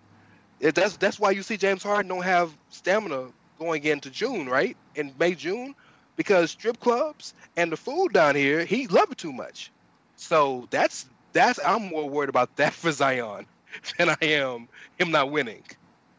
Tony and I have talked about that online, and we both agree he probably needs to drop 10 or 15 pounds. Plus, he's injury prone as well, and carrying that much weight during an NBA season, yeah, it's not going to help. Does Zion Williamson play a 10th NBA season? Yeah. Yes or no? Yeah, because it'll change his game. He doesn't have a shot yet. Once he look, I'm gonna give you his perfect NBA comp, and I think this was his comp coming into the league. Blake Griffin is a wonderful comp for him because Blake Griffin, when he came out, was all athleticism, but Blake Griffin has turned himself into a very good jump shooter and an exceptional passer at the four position. He just can't stay healthy consistently. But Blake Griffin will play 13, 14 years because he can live like Chris Webber off of his passing, his ability, and the shooting. He could be Antonio McDyess. So is he going to play 10 years as a superstar? Probably not. But he'll definitely play 10, 11 years. I think so. I'm gonna say yes, and I think that Zion's comp is Charles Bach- Barkley. Obviously, he's much taller than Charles, but when I say Charles, I mean a fat dude that's just a freakish athlete. And I, I, am gonna say yeah, he's gonna play ten seasons, and I mean he's got all the the intangibles to to be the next guy in the league. We got one more thing to talk about here on the three man weave. We thank everybody for tuning in to the inaugural episode, episode number one, three man weave. Ray Cash, Christopher Platt, PC Tunney. Last thoughts here on the NBA in a bubble before we move on. If they can make it work, I'm here for it. But again, man, all of the proposals that I've heard with all these sports, when you think about them more than two minutes, they all sound utterly ridiculous. But I'm here. I'm here for NBA. I think it's kind of hilarious and sad at the same in the same breath that with all this NBA news going on, the most relevant NBA thing to come out of this past week was Paul Pierce thinks LeBron isn't in the top five. So there we go. Like I said, some people are contrarian just to be contrarian. I'm going to tell you right now, my last thoughts on the NBA are let's get this motherfucker started up and let's get them Bucks and them Lakers in the finals. For the good You're of not... the city of Milwaukee and the state of Wisconsin, please let that happen because when John when Giannis becomes a New York Knick, Milwaukee the looking at the Seattle Bucks baby. Woo! or or Miami Heat. Either way, you're not going to win the title this year, Tony. Even if they play, you're, uh, you're you guys are not going to win. They may win it because I can't because wait. the Lakers are the Lakers wait. are home team. I can't wait to that podcast. I can't wait to that podcast. It's just going to be 60 minutes of me talking about the Bucks. You ain't even going to hear Ray and Chris talk.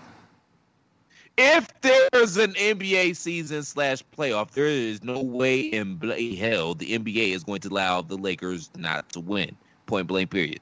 Hey, but y'all want y'all want to y'all want to have you want to talk about that good old Australian basketball league? No. Uh, for the food, hungry for the fun. Outback Steakhouse will get her done. Shrimp on the bobby, baby. on that, folk, on that note, folks, let me tell you a little something about AngryLemonade.net. Thanks to our new partnership with Angry Lemonade, you can save 10% on physical products and digital commissions using the promo code ChairShot. Head to angrylemonade.net to check out their amazing catalog of products and services. Use the promo code ChairShot to save 10%. Ladies and gentlemen, that's angrylemonade.net. Not a sports fan, huh?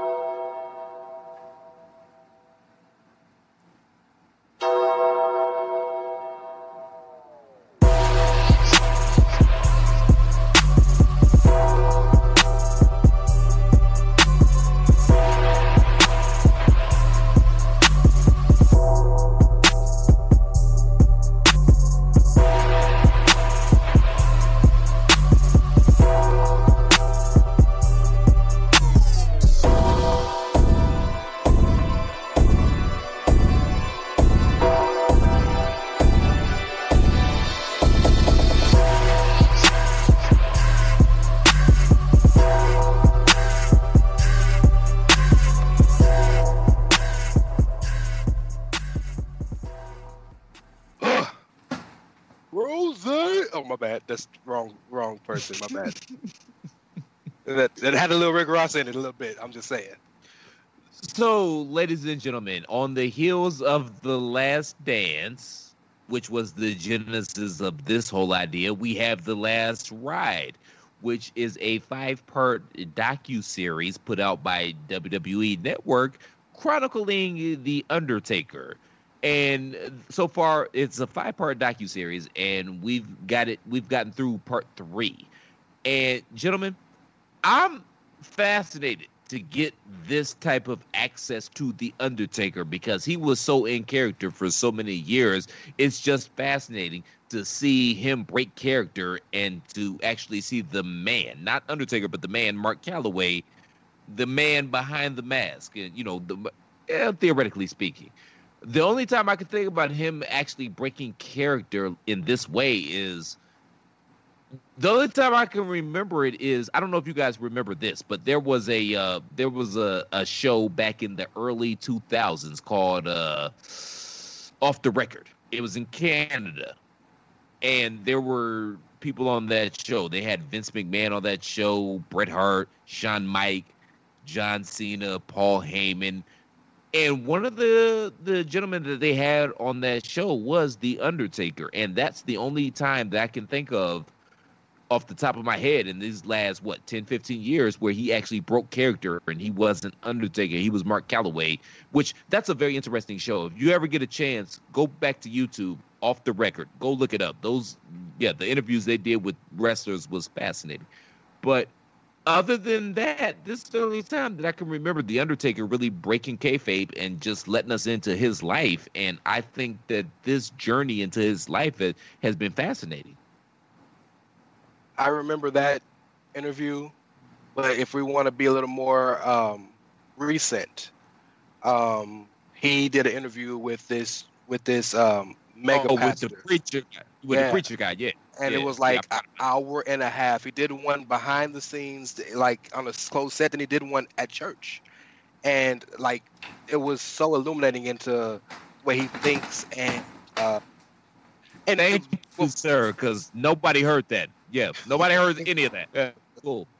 what else was funny to me about that that interview in particular was the whole Undertaker gimmick is devil and and and you know and and no God and and hell and all this, and you up there just like ultimate. Oh, this is the greatest gimmick ever, guys.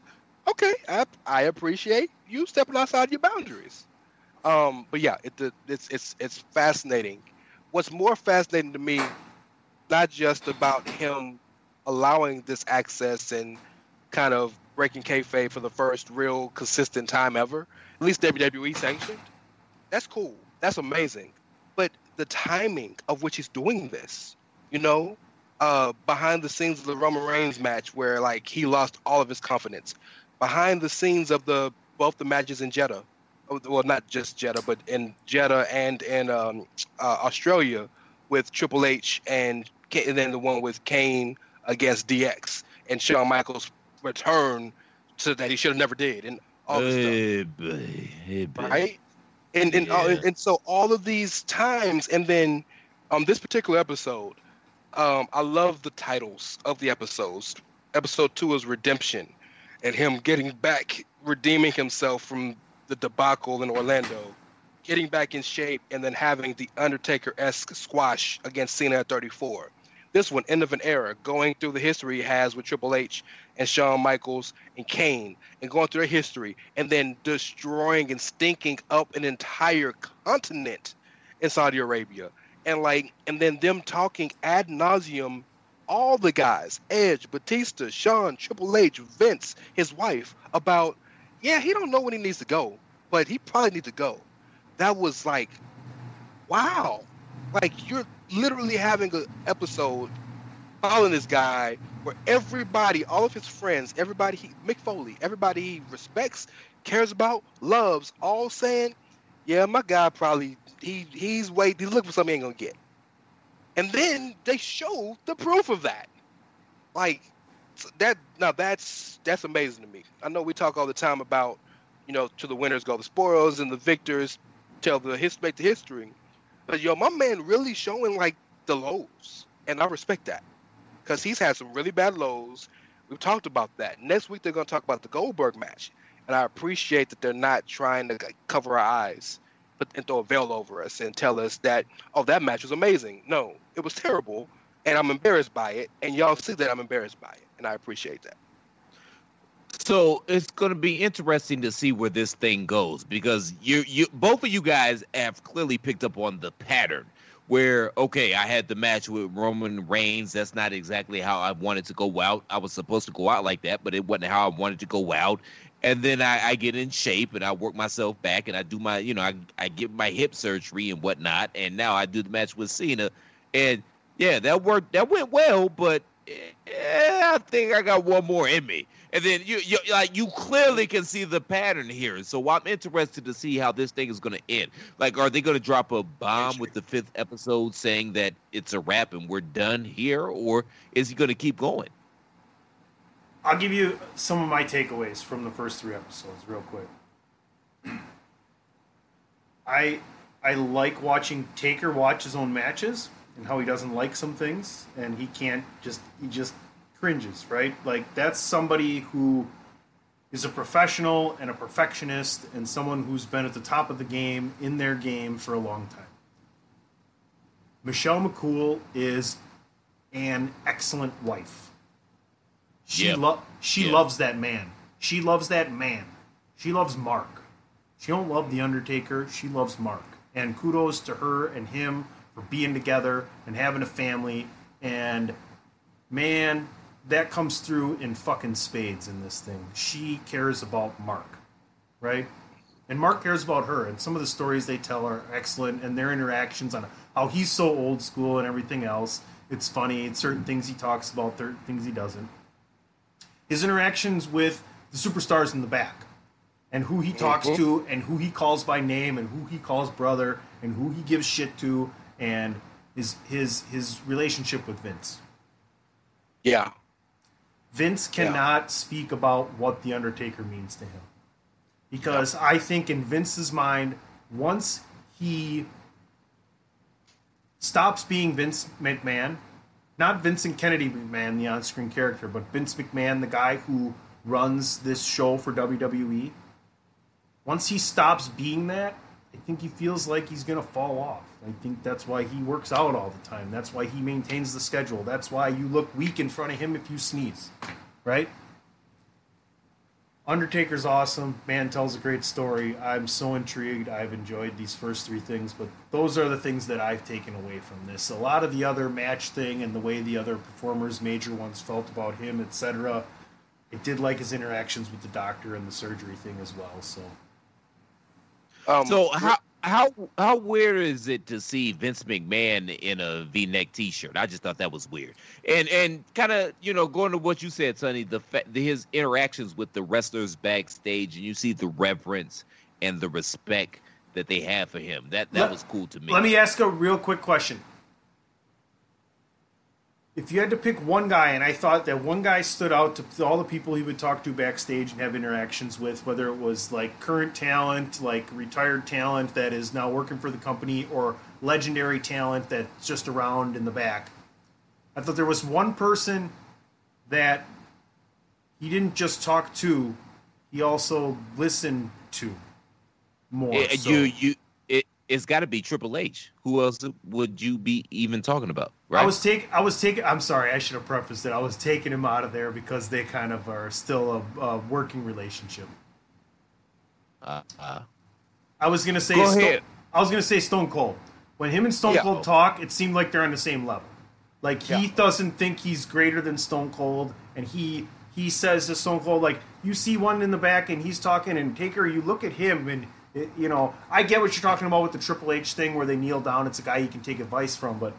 Yeah, I, I almost have to add that in there and, and change my thought, Platt, because I agree with you. Those two guys, to me, but there, but there are, but real, real quick, Chris. Uh, no, man, I cut you off, man. So please take all the time in the world. Taker, Rock, um, Austin, Kane, Hunter, and Shawn and Foley, and throw Bret in there. Those eight will share a bond that will never be broken because they changed wrestling. Like those eight are the soldiers of WWE. Did you say Jericho though? I mean, did you see the old footage of him and, and Taker on the last one I before did. Jer- and and there was a lot of respect for Jericho there. Oh no, yeah. The only reason I don't count Jericho is because everybody I mentioned was with WWE for years right, right. before their pushes start. So like these guys have been there, you know, 93, 94, 95, 96, 90, and so on and so forth. No diss I to get you. Jericho. Jericho, from a star power standpoint, what he meant to the company is in that conversation. But those nine, eight guys I mentioned, eight or nine, however many it was, like they stood the test of time and were there when the company was was bad and you know and and we had we we Hulk Hogan fought a different goon every week. Um, to your Vince McMahon point, real quick, the only other person I've seen him have that reverence with is Andre. If you watch the Andre doc, Vince couldn't talk about how he felt about Andre either. So I, I do believe and agree in your theory that he holds the persona and the mystique of Vince McMahon a little too strong to the vest. But I also think that Vince respects a lot of people, but he loves a few, and I think he loves Mark Calaway and Andre Roussimoff. And I think that's the difference, you know, between the way he talks about those guys and can't talk about those. You know what I'm saying? I think that's the difference there. I think it's a real love, and not just I respect you and what you've done for me, but like I love you as a person. All right, folks. We you know appre- one. Uh, ahead, my, go ahead. my bad. son. I just want to say this real quick, man. Uh, one thing that I hope that they get into in the last couple of episodes is the Brock Lesnar match and when the streak was broken. And we've heard them kind of talk around it. We've heard, you know, Taker talk about it. We've heard Austin. We heard Taker on Austin's podcast talk about how he doesn't remember that match. And we've heard Vince say that that was a Vince call. But I would like to see them get more into, you know, the the psychology behind the idea of breaking the streak. That sounds more like a WWE special. They did kind of go over it. I think Rey, that's what you wanted to bring up. He talked Yeah. about that, and the fact that Michelle is the only other one that knew actually, um, and how they hit him and everything. But do you guys have you guys have anything else you want to get out here about the Undertaker documentary before we wrap this up? The number one episode of Three Man Weave. Um, yes, two things, real quick. Number one, I thought it was illuminating to see that his kind of road partner is Larry Heck, the athletic trainer, and mm-hmm. I, and I love the way he the way he kind of prefaced it by, I mean they they worked together for years. You're in the backstage with these guys, road to road, but he said this dude's put me back, put me together so many times that you just can't help but grow a friendship, and I love that. And secondly, it's I have a I have a working theory. I think the most over guy in the history of this generation, at least, in the history of this generation of WWE backstage, backstage in like K, like non kayfabe among real people, is Hornswoggle, because every single person talks about how much Hornswoggle annoyed them, made them mad, but everybody got a joke about him. Like, so for that dude, like even Taker was talking about it, how some people can't come into the room when I'm losing because they're bad luck. He was like Big Show, and he said Hornswoggle, and looked at the camera like, ha, I love that. Like, shout out to Hornswoggle, man. Hornswoggle running things right here in Wisconsin. Nice promotion, plenty of good talent coming through. Uh, wish him all the best continually. Hope to have him on the show one day. Been trying for years. Platt, last thoughts quickly on the Taker doc and take us home. Okay, so yeah, with the Taker Doc, the Larry Heck thing, it was very Jordan esque with the Last Dance, and obviously there's some parallel between both of them. But how Jordan's best friends were, you know, his the the security. That's kind of how I felt with Taker and the athletic trainer. That's that's the vibe I got.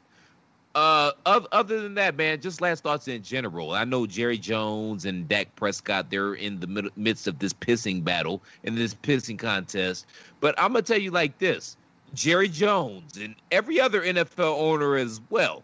If you got a quarterback that you think you can compete for a Super Bowl with for the next five to eight years, you need to lo- you need to do everything you possibly can to lock that melon farmer up. Because when that Eric Andre looking melon farmer in Kansas City, when it's time for him to re up his rookie contract, he's about to change the game in terms of salary structure. And y'all know that. And that's why y'all fought so hard to get an extra game on the schedule, an extra playoff game on the schedule, because you know that you're going to have to re up and you're going to have to increase that salary cap. So y'all know exactly what I'm saying. So do right by your quarterbacks. That's all I got to say. That being said, Mr. Cash, let the good folks know where they can find you, brother. You can find me at It's Rey Cash, R E Y as in Mysterio, C A S H as in dollars. While I currently still have a Twitter account, if y'all keep losing y'all's minds, won't have one no more. Um, I'm also at Outsiders Edge um, CS. Yeah, Rey is uh, very much a nicer person than I am because I yes. have no qualms telling you to suck my dick and keep it moving like an escalator. Rey's not built from like the, that, and that's from why From the front or the back. Well, from the back, man, I ain't never seen no shit like that. I'm trying to see what that. I'm trying to see what that shit talking about. you, you have to give instructions on the things you tell people. yeah, man, taking the balls lick the asshole first. Mr. Tunney, where can they find you, sir? Wow, certainly not around when that's happening, but you can find me at PC Tunney on the Twitter. You can find this show at three underscore man weave on the Twitter. Make sure you check out three underscore man weave. You can find me all over the chair shot. Let's get chair shot sports trending. Let's have a good time. Let's enjoy some sports together. I love talking sports with these guys. We also add a little wrestling in here once in a great while. But yeah, man, chairshot.com at PC Tony for me, CP.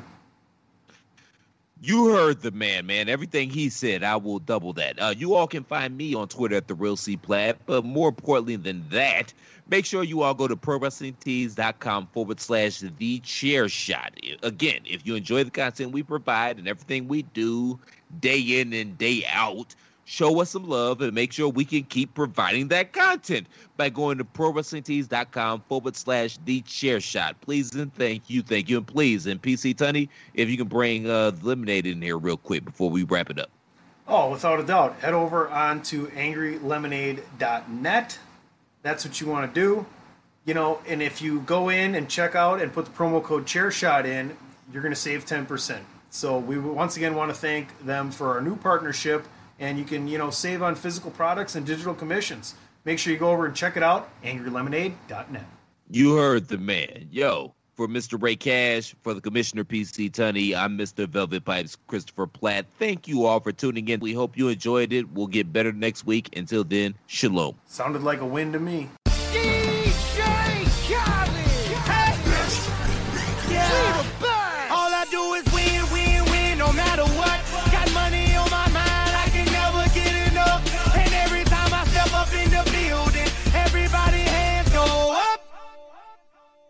And they stay there, and they say yeah, and they stay there. Cause all I do is win, win, win. And if you going in, put your hands yeah. in the air, make them stay there. Luda, Ludacris going in on the verse, cause I never been defeated and I won't stop now.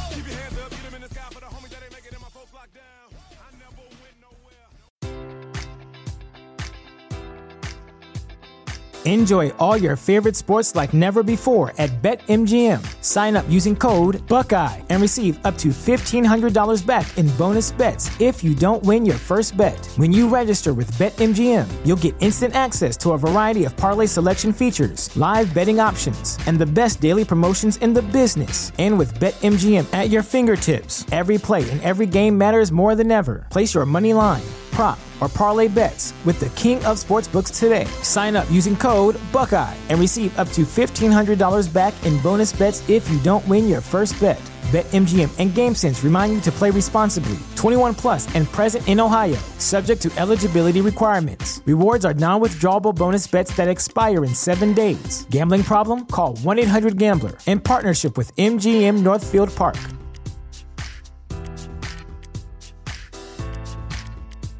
You know how to book flights and hotels. All you're missing is a tool to plan the travel experiences you'll have once you arrive. That's why you need Viator. Book guided tours, excursions, and more in one place. There are over 300,000 travel experiences to choose from, so you can find something for everyone. And Viator offers free cancellation and 24 7 customer support for worry free travel. Download the Viator app now and use code Viator10 for 10% off your first booking in the app. Find travel experiences for you. Do more with Viator.